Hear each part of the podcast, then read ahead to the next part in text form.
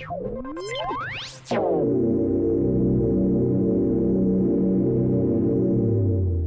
right, we're live. Happy Friday, everyone. Today is March 23rd, and this is episode 37 of Get Your Tech On, our show on all things DOCSIS.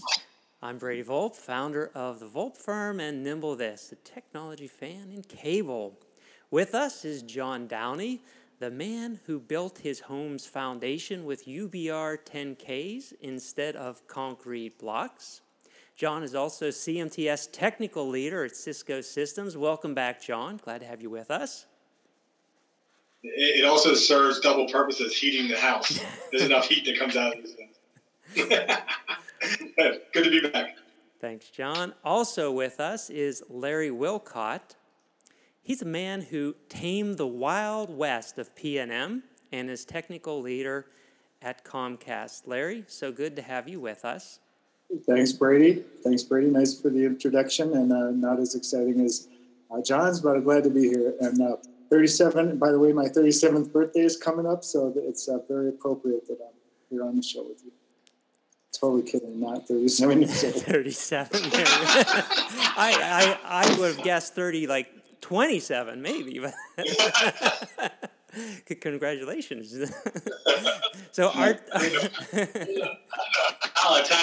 was dumbfounded. Sorry.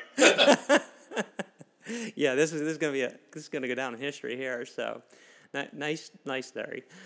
So, our topic today is spectrum analysis everywhere and best practices for technicians in the field. So, I mean, there's been so much with spectrum analyzers, and we've been around for so long. I just want to start off a little bit with sort of the evolution of spectrum analyzers and a little bit of history on it, and kind of cover, you know, how they got here and how we've been using them. And Larry, I'd kind of like to punt this to you and just get some thoughts from you on how you've seen these evolve and what your initial thoughts are on it. Yeah, thanks, Brady. So, you know, to me, I'm less about the history of spectrum analyzers. They've been around for a long time, and the technology. We'll get to cover some of the gory details about how they work and all that. But more so, the transformational time for me with spectrum analyzers was when we were able to introduce them into the DOCSIS specification. And our commodity CPE stack now became a remotely controlled spectrum analyzer out in the field. That was the game changer to me, Brady. And I remember that was, not quite 10 years ago, but it was 8 or 9 years ago maybe. And I remember one of the silicon vendors, I believe it was Broadcom, did a demo of their full band capture at the time. And I was, to me, it was not that religious of a guy, but I had a religious experience at the time. I thought, wow, this is going to be the future of how we measure our systems and our performance. And lo and behold, I'll say here at Comcast, we have, we'll get to that later, but basically spectrum analyzers everywhere. And the things that people were dreaming about 10 or 15 or 20 years ago is really the reality we're living in today in terms of tools and capabilities. It's, you know, really impressive. John, how about you? Yeah, I'm, having the visibility that we do now. We never thought, we were talking about upstream spectrum analysis on the CMTS and getting, viewing. And I said, man, it'd be great if we had downstream. And then we got full bandwidth capture. And I'm like, whoa, now we're, a totally different level of troubleshooting and visibility into what's happening in our cable plant. And then we would sit there and say, well, does that negate the use of test equipment and sweeping? Yes and no. A lot of it's complementary, and you're still going to utilize your return on investment in your test equipment. Just having more visibility just helps me troubleshoot so much easier, be able to triangulate or target where these problems are. And then PNM on top of that, This session that we're having on spectrum analysis is actually kind of timely for me because I'm putting together a presentation on DOCSIS 3.1 upstream. And when we do OFDMA on the upstream, I don't know about other vendors, but the Cisco CMTS keeps same average power. So if the CMTS wants to see 0 dBmV, that's for the entire channel. Now, if you're doing DOCSIS 3.1 channel that's 48 megahertz wide, a lot wider than a 6.4 megahertz wide channel. So if you, and I'm not talking power per hertz, I'm talking same average power. So if you take 0 dBmV on a spectrum analyzer that's this high, when you spread it out this far, it'll look this high. So you have to understand how a spectrum analyzer gives you kind of like an optical illusion, because what you're reading is just based on the resolution bandwidth filter, not the average power. So with that in mind, I'm coming to the epiphany of myself of when I start running wider upstream 3.1 channels, I'm going to get lower MER. I'm going to get, unless I tell the CMTS to jack the levels up just for the 3.1 channels. So I'm coming around full circle on really understanding the cable modem, the CMTS, and what happens when I start doing OFDMA on the upstream. And I want to run higher modulation, afford lower MER. Sorry, I'm going on a rant here, but it all comes into play with spectrum analysis. It does. And so I'll say it's very timely for me, too. I'm putting together for our local chapter here, the SCTE Rocky Mountain chapter. Next month, we're having a topic, full crash course, hands-on, about spectrum analyzers. So very timely for me as well, different reasons. So I think it's a neat thing that's happening. We're talking about, because spectrum analyzers are now in cable modems, they give us the ability to see all of the RF signals going into just about every subscriber's home, so we can do a lot more effective troubleshooting. But what's kind of unique, all three of us are guys that have been working with spectrum analyzers probably most of our careers. We're actually finding that, as John says, it's like eye-opening. Larry, it's eye-opening. Even me, it's eye-opening. We, as sort of mature people who understand spectrum analyzers, are finding new uses for them, are learning, John, like you said, about the upstream, new ways or interesting things that we have to kind of relearn about spectrum analysis. There's kind of a challenge for new guys that are coming into the industry who have no background, no experience with spectrum analysis. Do you agree with me? Totally, yes. I'll say, at Comcast, they're ubiquitous and everywhere, but that doesn't mean we necessarily fully understand what it all means and how to use it. So there's a lot of work to do, but I think that's a great problem to have. Imagine if we couldn't see what we could see today. We can fully analyze with our 3.0 network the readiness of our OFDM signal that's out there without having 3.1 equipment out in the field.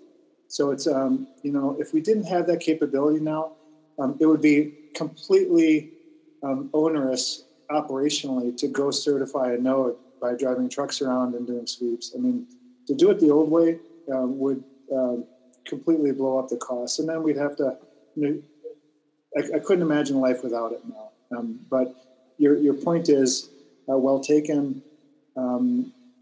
I think it's really incumbent on us old guys, such as we are, to help bring it to the masses and improve the level of understanding out there. So the basic technology behind spectrum analyzers has also changed, right? We started off with like a SWEP type of spectrum analyzer that runs through the whole band, and now what's in cable modems is what we call an FFT type of spectrum analyzer. So. Is there a big difference between these two types of analyzers? This technology, the fundamental technology in them? Definitely, John. No, you're saying definitely, John? Were you calling Brady John, or you're saying, all right, John, take it away? Commas matter. When are we going to eat? Grandma? We're going to eat Grandma? Commas matter. A question mark, John, yes. To elaborate, his name is Brady. I agree. It's different, the FFT versus an analog front end, the big old heavy HP 8591c that could weigh 40, 50 pounds, lugging it around. I'm not aware, but maybe you guys know, is there any app for a smartphone, maybe with an external device to do this on an app on a smartphone? Chipset is really small in a cable modem, right? So why wouldn't there just be like a kind of like the QR reader or the swipe you put on a cable on a smartphone to, you know, do credit card transactions. Why isn't there like a little RF input device we can plug into our smartphone? Yeah, that's funny. And then just... yeah, you're setting me up here, John. I don't know. Should we on purpose. It sure would be cool. Yeah, that would be cool. Okay, should we go there? You wanna? Let's. You mind if I do a little screen share? That'd be awesome. Okay, let's do it. We're going to show off a little bit. So at Comcast, we have taken advantage of the capabilities within DOCSIS. I'm going to share this with you all. Okay, can you see it? Yep, your screen is up. So this is our technician's meter app. This is the iPad in my office, and it's connected to basically a DOCSIS gateway by Wi-Fi, and it functions as a field measurement device. So there's full spectrum updating in real time. It's very fast. And this is on your iPad? This is on an iPad we're seeing right now, right? That's right. This is live from my iPad, and I'm touching and pinching and zooming, and it's responding the way you would expect an app to work. And let's do here. I'll do a channel scan. So we'll say we're on outlet number 3, and you can kind of get a sense. We'll talk a little bit about what this is, but Brady, I'd rather you show your spectrum analyzer. But when this loads up, we'll talk a little bit about what you're looking at. So the technician is on their smartphone, iPad. They're on someone's Wi-Fi. Could be their cell phone, whatever. But they're logging into your system that is then polling cable modems for full bandwidth capture or polling the CMTS itself for upstream spectrum analysis. Absolutely. Correct? And it's all an app. So it's this whole software world. Okay, so if they need to troubleshoot a specific location they're standing at, they could use a cable modem at that location? That's right. Or you could use a meter that has a plain old DOCSIS chip, and they do exist now. They've been kind of commoditized. So what you're looking at now is a single channel, the 6 megahertz occupied spectrum in the upper right-hand corner, and the QAM performance in the constellation, and it's pretty neat. It's funny when we first released this app for field trial. I got a call back from one of our VPs from the regions, our divisions. He said, "Larry, you won't believe this, but I sat down with my iPad, and this was the first time in 13 years that my son ever asked me about my job when he saw me using this app." To do this spectrum analyzer. I thought that was funny. It was like, okay, so, just because it was put into this modern context of iPad and app and technology, now all of a sudden that became interesting to this kid. So, that's kind of a fun story. Well, it's so transformative and so appropriate for the users today, and I mean the age of a lot of the techs that are coming into the industry, because this is what everyone's using for email, for gaming, for their jobs, for everything. So we all know how to use this, and it's much easier to use than a lot of things that we're doing. So the UI is awesome on this. Yeah, very intuitive. That's right. Larry, that downstream constellation, is that readily available from the cable modem? It is. That's right. So most of this is just plain old DOCSIS spec, which is hilarious. Except for the constellation, which is not. But if you have the SDK, and we do, it's not hard to instrument the API so that it can return the INQ values to display. Okay. But, Brady, I'm going to stop sharing. I don't want to steal the show here. Let's get back to the agenda.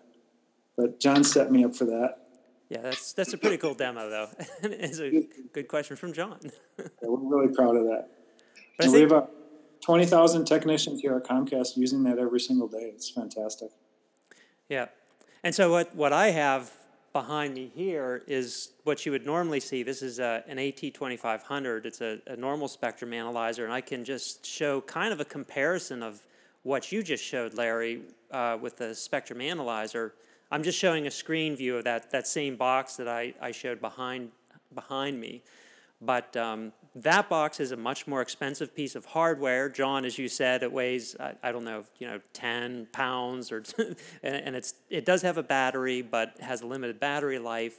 It does, you can log into it remotely, but it requires an Ethernet cable connected to it. And now we're seeing a spectrum analyzer trace of, kind of similar to what Larry showed on his app. It's just a little bit different, and we can change the span on this. So now we can go down to a smaller bandwidth, so we can actually see the QAM channels. I'll change. Something that a lot of people may not understand is something called resolution bandwidth. John, as you had indicated, so what resolution bandwidth does is it's kind of like changing the filtering on the front end of the spectrum analyzer. So right now we have a resolution bandwidth of 100 kilohertz, or 1,000 kilohertz, or 1 megahertz. And effectively, that's like having a 1 megahertz filter on the front end of the spectrum analyzer, and that limits the resolution, or effectively how narrow of signals that we can see. We'll see as we drop the resolution bandwidth down to 300 kilohertz, that's putting a smaller filter. And as that filter scans across, now you can see we're able to see we have more resolution. We can see more clearly that there is a notch in between these two QAM channels. So this is a 6 megahertz QAM channel. If we drop that resolution bandwidth even smaller to 30 kilohertz, now we see there's suddenly a lot more noise on this QAM channel. I say, well, why is there more noise on here when I drop my resolution bandwidth of 30 kilohertz? And again, what we've done is we've put a smaller filter in front of this whole analyzer, so we're now able to see the noise. Again, we can drop it to 10 kilohertz, and it's going to get even more noisier. And you notice that the level dropped. So, John, this goes back to what you talked about earlier, about how changing the resolution bandwidth changes the actual power, because we're narrowing the filter, we're reducing the amount of RF spectrum that we're integrating over, and we're also able to see even more noise in here. One thing I always like to tell... I'll be careful with the term noise. Maybe it's semantics, but... that's... I would just say granularity. The QAM channels are amplitude modulated, right? Quadrature amplitude modulation. So you're just seeing the amplitude modulation. Correct. This is, let's not call it noise, right? Yeah, this is actual data. You're absolutely correct. It's not noise. This is the actual data that we're seeing on top of these QAM channels. And one thing I've often told people that are using spectrum analyzers to say, well, it's really noisy on top of this QAM channel. It's really difficult to get an accurate measurement on top of this QAM channel. I always tell people you can turn on averaging in these spectrum analyzers, and when you turn on averaging, now everything calms down, so you can get a more accurate measurement when you're trying to measure the QAM channels, say if you put a vertical marker on there. Also, some people just do heavy video bandwidth filtering. Yeah, there's a video bandwidth filter that does a similar thing there. So if we turn off averaging or go back on the peak there, we can put on the video bandwidth filtering. It doesn't do quite the same job as video averaging. Maybe with a little less resolution bandwidth, we'll see it, but averaging does normally a better job. Yeah, I see a lot of misunderstanding about resolution bandwidth. That's a great point, John. And we have to answer those questions a lot in the field. And what it really means is if you look up really close at the signal, and it's a bin, and there's basically a chunk of spectrum, a bandwidth, and then all of the power that's summed within that band. So if you're looking at 300 kilohertz resolution bandwidth, you have a 300 kilohertz chunk of spectrum, and it's summing all of the power and putting it into a single bin. And the smaller that slice of spectrum is, the more resolution you have. And the closer resolution you get to the symbol, the more you see the actual signal vector. So it looks like noise, but it's just that's what the signal looks like.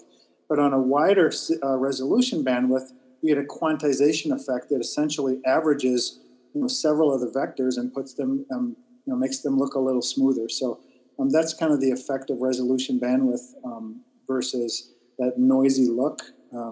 We get that all the time. And the other thing that's really, really important and often misunderstood is the power levels.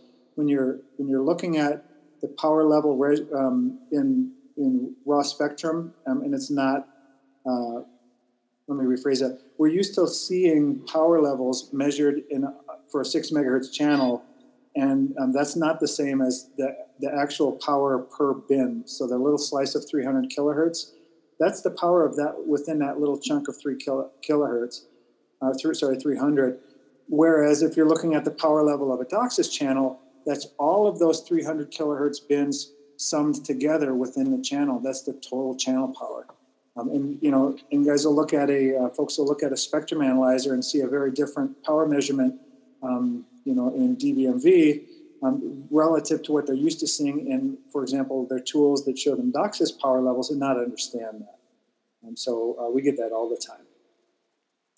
Yeah, and there is a lot of literature out there and now actually you just Google it that tells you how you can do the conversion from one resolution bandwidth to another, or from say one DOCSIS channel bandwidth. If you are working in a 6 megahertz world and now you start going into an OFDM world where the bandwidth is much larger, it's an easy way to mathematically convert from say 6 megahertz to 96 megahertz. It's using a log ratio to do this, but the math is pretty simple to do using a calculator. And so you can Google these formulas to do that conversion. Yeah, a great point. But before you can even Google that, you have to understand why. And a lot of folks just don't understand. They were trained that power is channel power, not spectral power or resolution power. So it usually takes a little bit of education. But people, once they figure it out, I think it helps normalize how they think about spectrum analyzers. But I think that the important takeaway is anytime someone gives you a measurement from a spectrum analyzer, always ask, hey, what's the resolution bandwidth that measurement was made in? Because it's very important to understand that. Yeah, I mean, if you're worried about accurate levels, then you definitely have to take that into account. If you're just looking at a spectrum analyzer to get carrier to noise ratio, it's just a peak-to-peak measurement. Looking at a single carrier QAM versus an old analog channel, basically, if it's 6 dB, that might not be accurate because the spectrum analyzer will show all the power under the video carrier at the video carrier frequency of an analog channel because the video is amplitude modulated. It doesn't have a lot of width. And it's very narrow. But the QAM, you have to use the correction factor, 10 times the log of 6 divided by 0.3.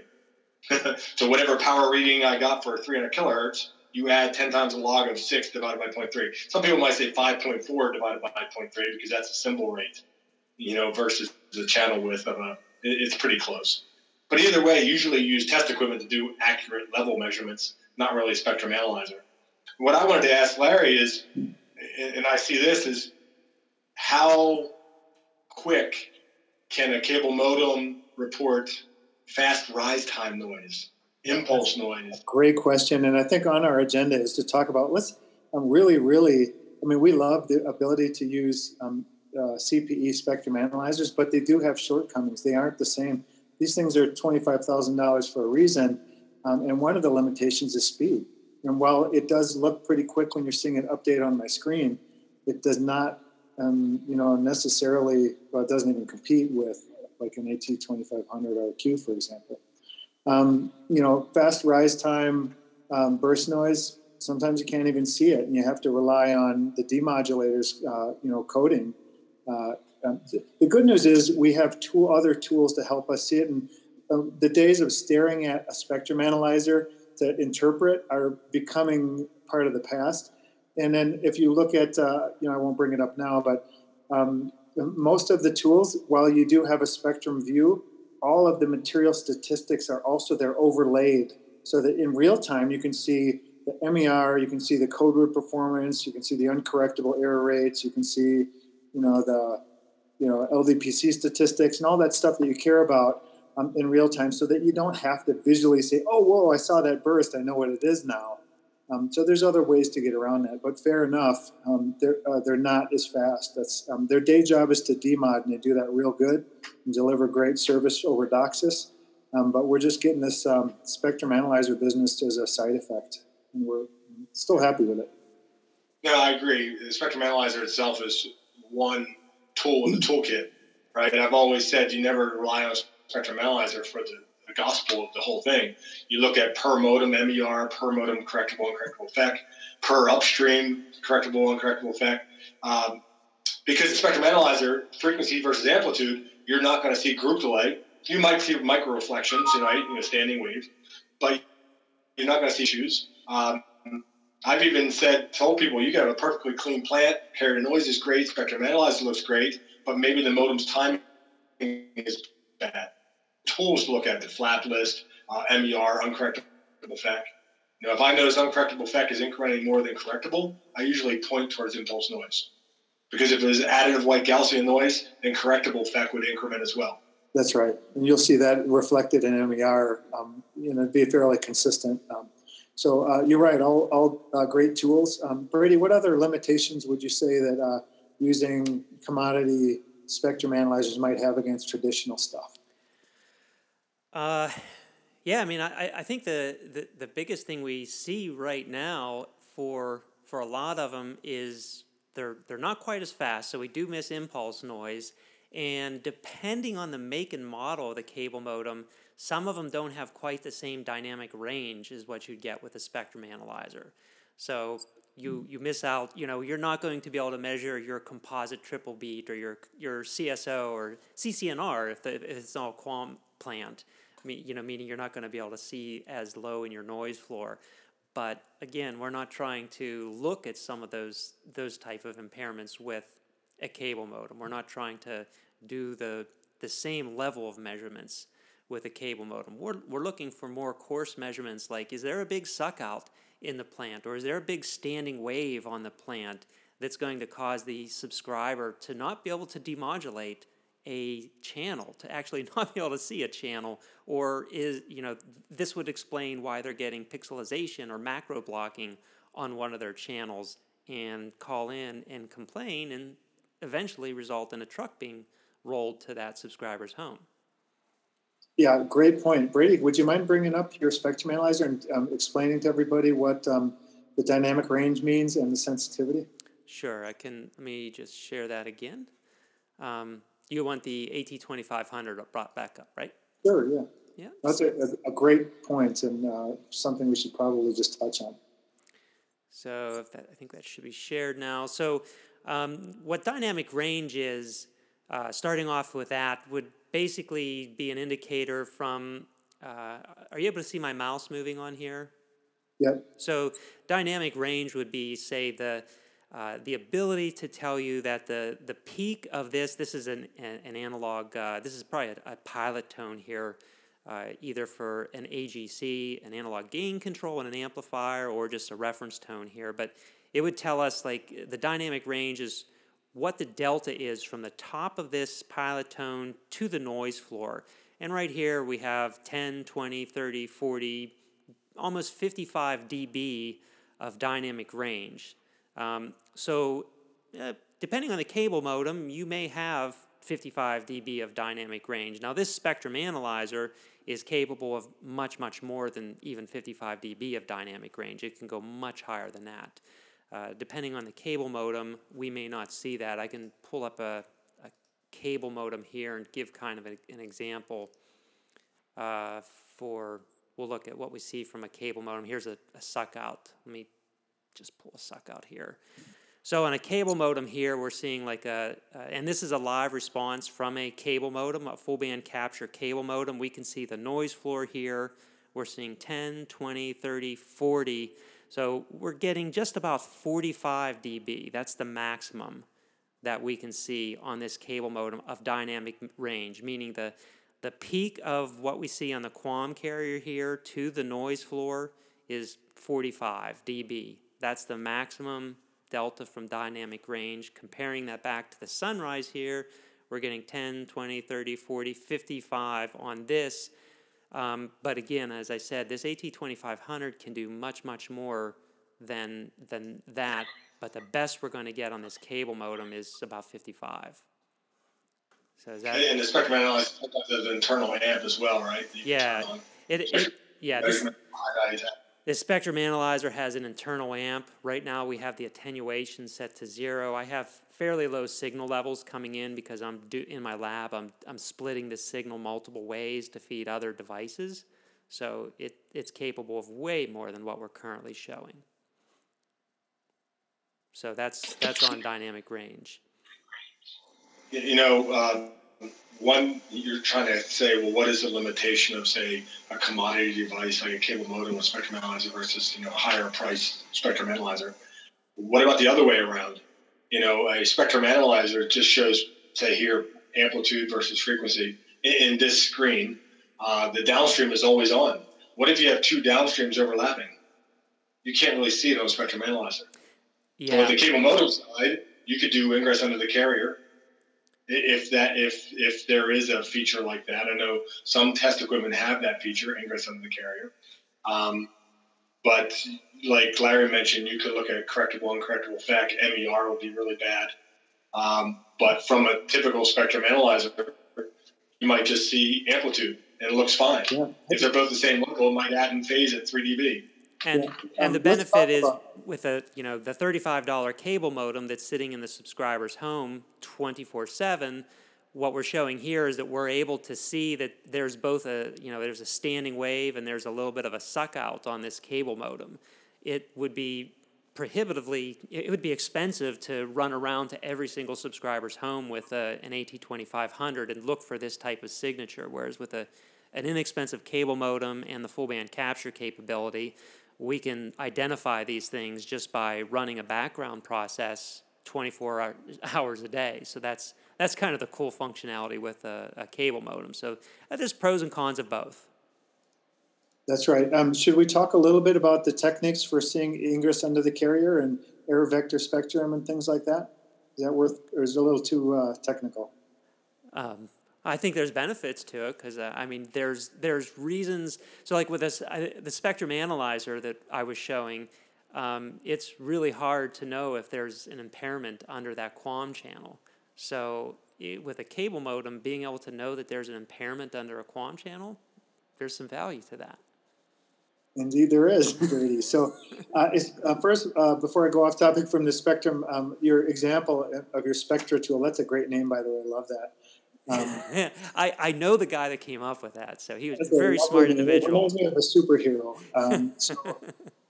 The thing that we see at Comcast, and this has generally been pretty anecdotal out in the field, but it's true, is you see a lot of things happen due to the environmental influence on the network, right? So the sun hits the plant, it gets cold, it rains, it snows, the wind blows. These are the things that change the physical properties of our network, in particular the impedance characteristics, and what we'll see is literally 5 times a day we'll see a suck out or a notch or a standing wave come and go as it's responding to the environment. And now, even if you did have a really rigorous preventative maintenance program and you drove trucks around on a schedule once a month, you would never catch these things. It'd be impossible because you don't have the measurement resolution of being there at the right time in the right place in the network. And we can see those today. We can correlate them. We're using machine learning and AI to predict weather patterns, for example. And a lot of times there are certain things, suckouts are a great example, where we can predict along with the weather when customers are going to lose service and why. And so now we can prioritize proactively repairing the plant so that before the thing that causes this suck out or otherwise spectrum anomaly to impact these customers, we can address that proactively. So that's exciting. But back to seeing the interference under the carrier. There's a couple of techniques to do that, and there's lots of clever ways. And the easiest by far is just to look at. Use the demodulators if you have them available. For example, in DOCSIS channels, you do. So you can use the demodulators to tell you the code word statistics or the MER, and you'll get a pretty good sense about what's going on there. You can do carrier to interference noise ratio calculations and things like that, and we have a lot of success at Comcast doing that. But the dilemma is when you're in a place in spectrum that you don't have a tuner available to you, right? So the spectrum capture doesn't have the capability of giving you an MER value. The tuners do that. And your tuners are fully occupied having their DOCSIS lock. So there are some techniques for mathematically removing the intended spectrum and then leaving the spectrum that's there, but they just don't have, they have limited effect and capabilities. Would you guys like to talk a little bit about what you know in that space? So, John, you have any background on that, or you want me to? I want you to tackle it first. Okay. So, on the full band capture side, for now I lost my place, John. Larry, we're doing ingress under QAM still. Yeah. Well, yeah, ingress under QAM. We were just talking about that a little bit. Yes. So, I'm just blanking. All right, I got it. So, no, that's fine. So, basically, if you have a demodulator there, it's pretty easy. And if you don't, you're going to have limited success. But you can, there's some math tricks you can do to, for example, if you've taken a reference of the spectrum, at the node, then you can, flatten the spectrum out and you can mathematically remove what you think should be there. And in some cases, in particular, in between the QAMs, you can see some hints. It works okay, but not great. The place that does work really good is if you've got a demodulator that's giving you statistics. And one technique that I've seen in at least one of the vendors, if not more, they call it error vector spectrum. They basically use the forward equalizers with the averaging turned off so that it allows them to get the characteristic of the channel reacting to the interference within the channel. So instead of when you have averaging turned on and the downstream equalizer, it does a great job at characterizing the channel, so flatness and notches and things like that. If you turn off averaging, it allows the equalizer to respond to the interference within the channel, and you can use that as the error vector to mathematically remove the known signal and show you the noise underneath it. So this is doing the using the post equalizer in the cable modem and looking at the post equalizer kind of in a similar way to what we do with the pre equalizer in the upstream, but we take the coefficients from the post equalizer and extract the in channel frequency response that's driving, and then underlay that underneath the QAM channel. The post equalizer response is giving us basically how the post equalizer is working to correct for the impairments that it's seeing from the that is correcting for when the cable modem is demodulating the QAM channel, and those coefficients from the post equalizer are then showing us basically the garbage that's underneath there. Exactly, and the forward equalizer, the blind forward equalizers, and the downstream tuners are very different than the adaptive pre-equalizers. They're very fast. They respond quickly, and if you turn off averaging, you can see a pretty good picture of what the noise signature looks like. Right. There's also, in the post equalizer, a number of equalization blocks that are in there for correcting or actually removing some of the, if you get like coherent interferers underneath a QAM channel, so you can extract that data as well to identify any coherent interferers, like if you get a single tone or some small tones underneath there. So those can also be used to say, hey, I've got some individual singular tones that are underneath, like if you had pagers aren't that are around that much anymore, but if you had like a airplane transmitting that gets in, or some other type of tower that's transmitting to airplanes, something like that, in the 400 megahertz band, LTE in the 600 or 700 megahertz band, those can be utilized to identify specific frequencies that are under a QAM channel as well. Yeah, great point, Brady. So, yeah, absolutely. Very good point to bring up, Larry, that things that a normal spectrum analyzer, like we talked about the swept response spectrum analyzer, would absolutely be invisible to, we can use these post-equalization capabilities to be able to identify. I think something I want to throw back at you is one of the challenges we've had is a lot of cable modems we're not able to get the post-equalizer response to because the MIBs haven't been standardized on.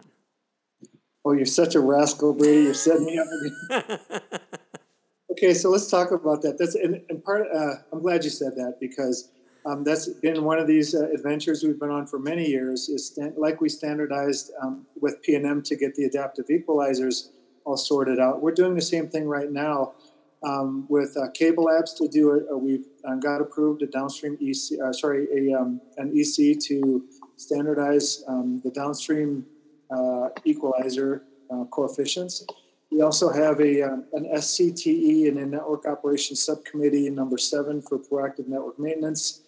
We're putting together a whole application notes on how this all works, so folks can implement them, whether it be in your OSS tools, within your operations, or if you're a tool vendor, if you want to add that kind of a capability to your tools if you don't already have them. Kind of a standards-based way to do that so that we can all see and say the same things about what's happening in the channel. Yeah, and I want to commend you on that, Larry, because you've really been driving that initiative on getting the post-equalizer taps in the cable modem standardized and also all your work on the SCTE and with Cable Lab. So thank you very much on behalf of the whole industry for driving these initiatives. Oh, you're such a smoozer. Thank you, Brady. That's nice of you.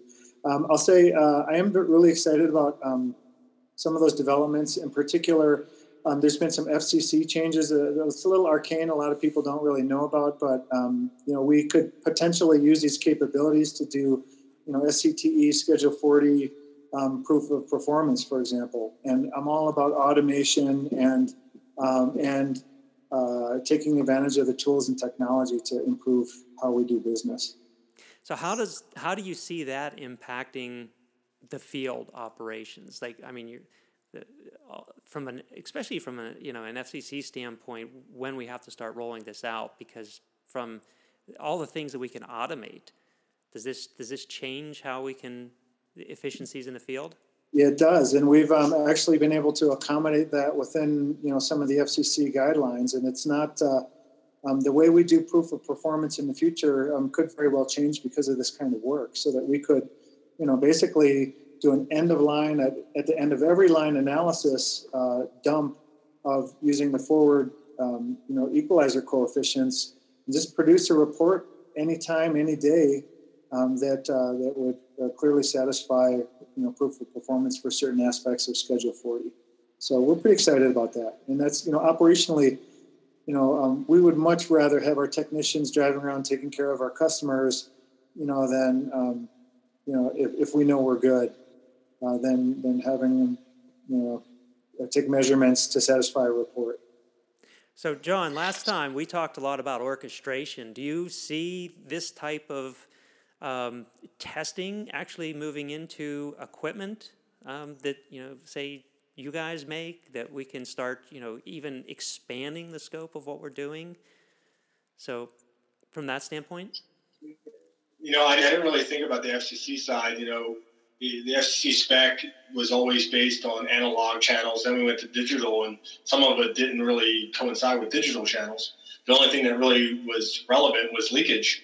RF is RF. I don't care if it's analog or digital, right? It's leakage. So, Larry, going back to you, I imagine that, FCC, Ron Rannick is involved a lot also. There are specs for sort of quality of service, quality of experience, end-of-line digital levels now and stuff like that. They are much more robust than old analog used to be. It's either on or it's not, right? It's either tiling video or it's not. But we could use an SDN orchestration app to do any of the RF stuff, but what about for leakage? Is there anything in regards to leakage that we could correlate with cable modem responses? I mean, you can obviously find micro reflections, group delay.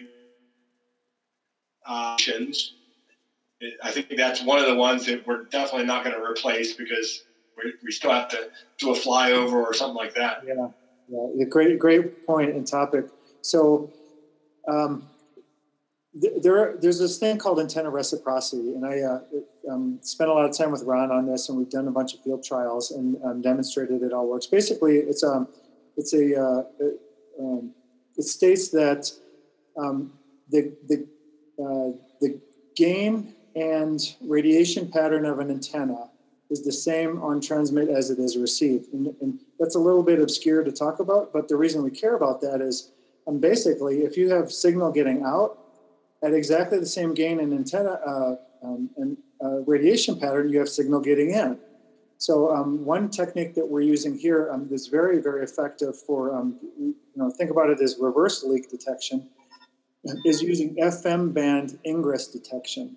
And because FM and aeronautical band are so close in spectrum, it's only 10 or 20 megahertz away, they tend to correlate very highly. It's in the 90 percentile from what we've seen.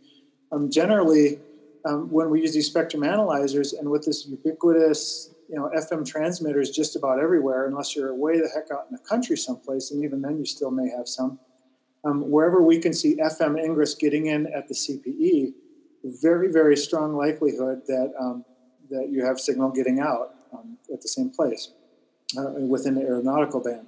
So we've been able to take advantage of that proactively, but that doesn't change the state of affairs with the FCC wanting to know what's getting out. Just because we don't necessarily have, CPE and cable modems that have spectrum analyzers everywhere on our planet where we could detect egress by using ingress. It's very helpful to us operationally, but it doesn't satisfy any FCC requirements, unfortunately. And what if your CPE goes to 85 megahertz upstream? I'm sorry, say that. So what if your CPE goes to 85 megahertz upstream, which I know Comcast is doing in some cases. So your cutoff is like 102 or 105 on the cable modem itself. So you might be able to pick up FM from 105 to 108. Right? Because the FM now will be in the no man's land of the diplex filter. Yeah, no man's land is a good way to put it. No, that's true. It's true. And that said, we still at Comcast, and I'll jump ahead a little bit just because the clock is ticking. The last time I checked, I think there's 36 million spectrum analyzers on Comcast footprint. So if you think about that, very, very few of those are mid-split or operating in that kind of a configuration. So I'm going to get a lot of mileage out of those 36 million spectrum analyzers out in the field. Yeah, so that's interesting numbers, and we're seeing about majority of our customers just within, I would say, the last year went from very small percentage to getting close to 50% or more of their cable modems are supporting full band capture capability. And a big feature that came in, or I guess a big capability that made that happen was one of the major vendors out there released a firmware upgrade actually quite some time ago, which I think, Larry, you were also quite instrumental in, that made their modems support, a lot of their legacy modems support full band capture in their DOCSIS 3 modems. And that was a huge, huge benefit to everybody. That's right. So I'll say that one particular firmware, I remember that distinctly. They turned that on and it was 8.5 million devices showed up overnight with that firmware release. And needless to say, think about it from the vendor's perspective. You're really focused on your new products, and we've already sunk the investment on and made the purchase on these. So it wasn't a real treat for them to go back and spend a bunch of time and energy and money adding new features that weren't product related or didn't add to additional revenue. So I'm really thankful for a partnership with our vendors and CPE teams to value that operationally. And I'll say it is paid back in spades every single day from the capabilities it brings to our operations folks out in the field. We're very grateful for that. Yeah, it's hugely, hugely beneficial. So I'm really appreciative to the vendor. I assume that's only an 800. You broke up there, John. Oh, I assume that full bandwidth capture is only possible on modems that have greater than 8 channel downstream capability. You're probably talking gateways, 24 downstream. $16,000? It depends on the vendor and the combination of silicon that they used. So I'll say I have, like, our field meter here is really just a 4x8, a Puma 5 of all things, a very old chip, but the magic is in the tuner, not the DOCSIS chip itself. So, but it depends, and there's other vendors have fully integrated solutions where the whole SoC is, basically, so there's various permutations of capabilities out there. Yeah. The good news is almost everything you buy now has it. I don't think you'd be hard-pressed to buy a DOCSIS device that doesn't support spectrum capture. Yeah, and every DOCSIS 3.1 modem will support it as well. Yes, maybe a good segue. We should move on to 3.1 and the new world of PNM and spectrum analysis. Yes, absolutely. So I think, what I've seen with 3.1 modems, they still support the old SNMP query, but you get, if you use the TFTP, Trivial File Transfer Protocol, to get back the full band captured data, it comes back so much faster, and then you process it from there. Also, the dynamic range seems to be, so I mentioned the dynamic range earlier, the dynamic range seems to be dramatically improved in DOCSIS 3.1 modems. Everything seems to be a little bit better in 3.1 modems. I would agree. And so in addition to the dynamic range and the performance, and this is all basically lessons learned from what we did in, PNM 2.0 and 3.0, such as we'll call it, I think to me the real secret sauce and the most exciting thing about the 3.1 is that we're also able to get I and Q out versus amplitude only data. We get the constellation.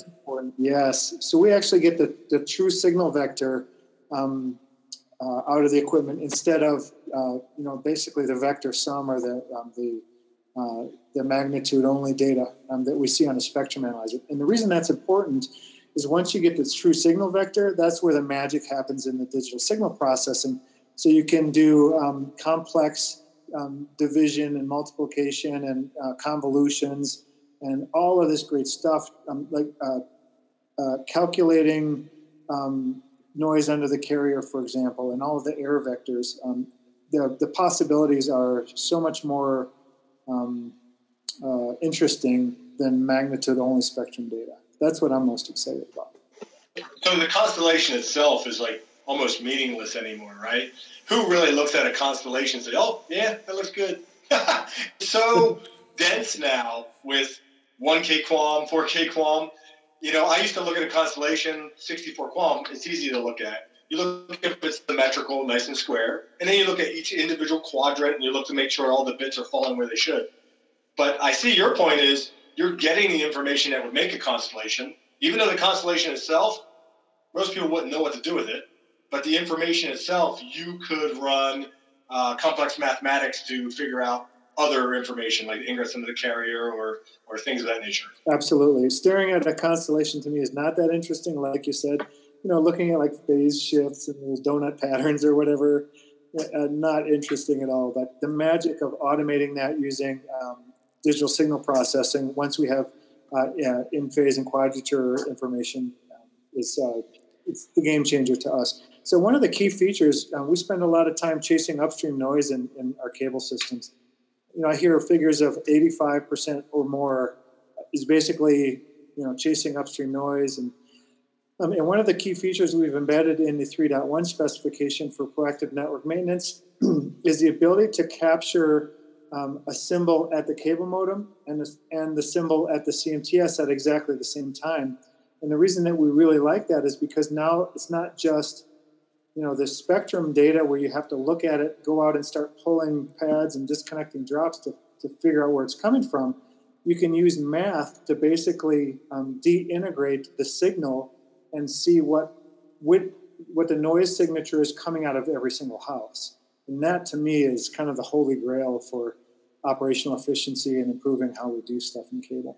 Yeah, so basically once that capability is finalized in both the CMTS and the cable modems, we should have the ability to pinpoint exactly what house is having a problem or is the source of noise and go to that house, fix the noise, and say, job done. Wow, that's big.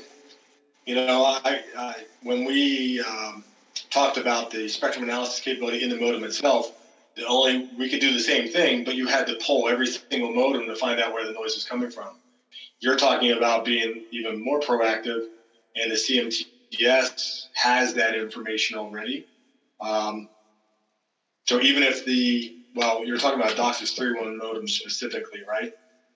So I see it twofold, right? There should be an upstream spectrum analysis capability at the modem itself, and what you're talking about, right, Larry? Which is different from that. Yeah, it's all of that, the short answer.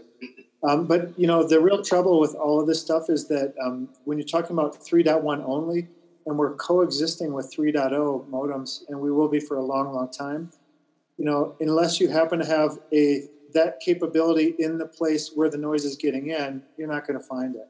So we're still going to be doing things the old way for a long time until we're fully transitioned and have this capability, you know, more, it's too sparse right now. It'll be years before it's really, really effective, but it's taking us in the right direction. Yeah, it's a migration. So just a few minutes left. Any thoughts on full duplex? Well, you kind of jump into 3.1 to full duplex, but how does full duplex play into this? Will we be able to use spectrum analysis to look at full duplex signals?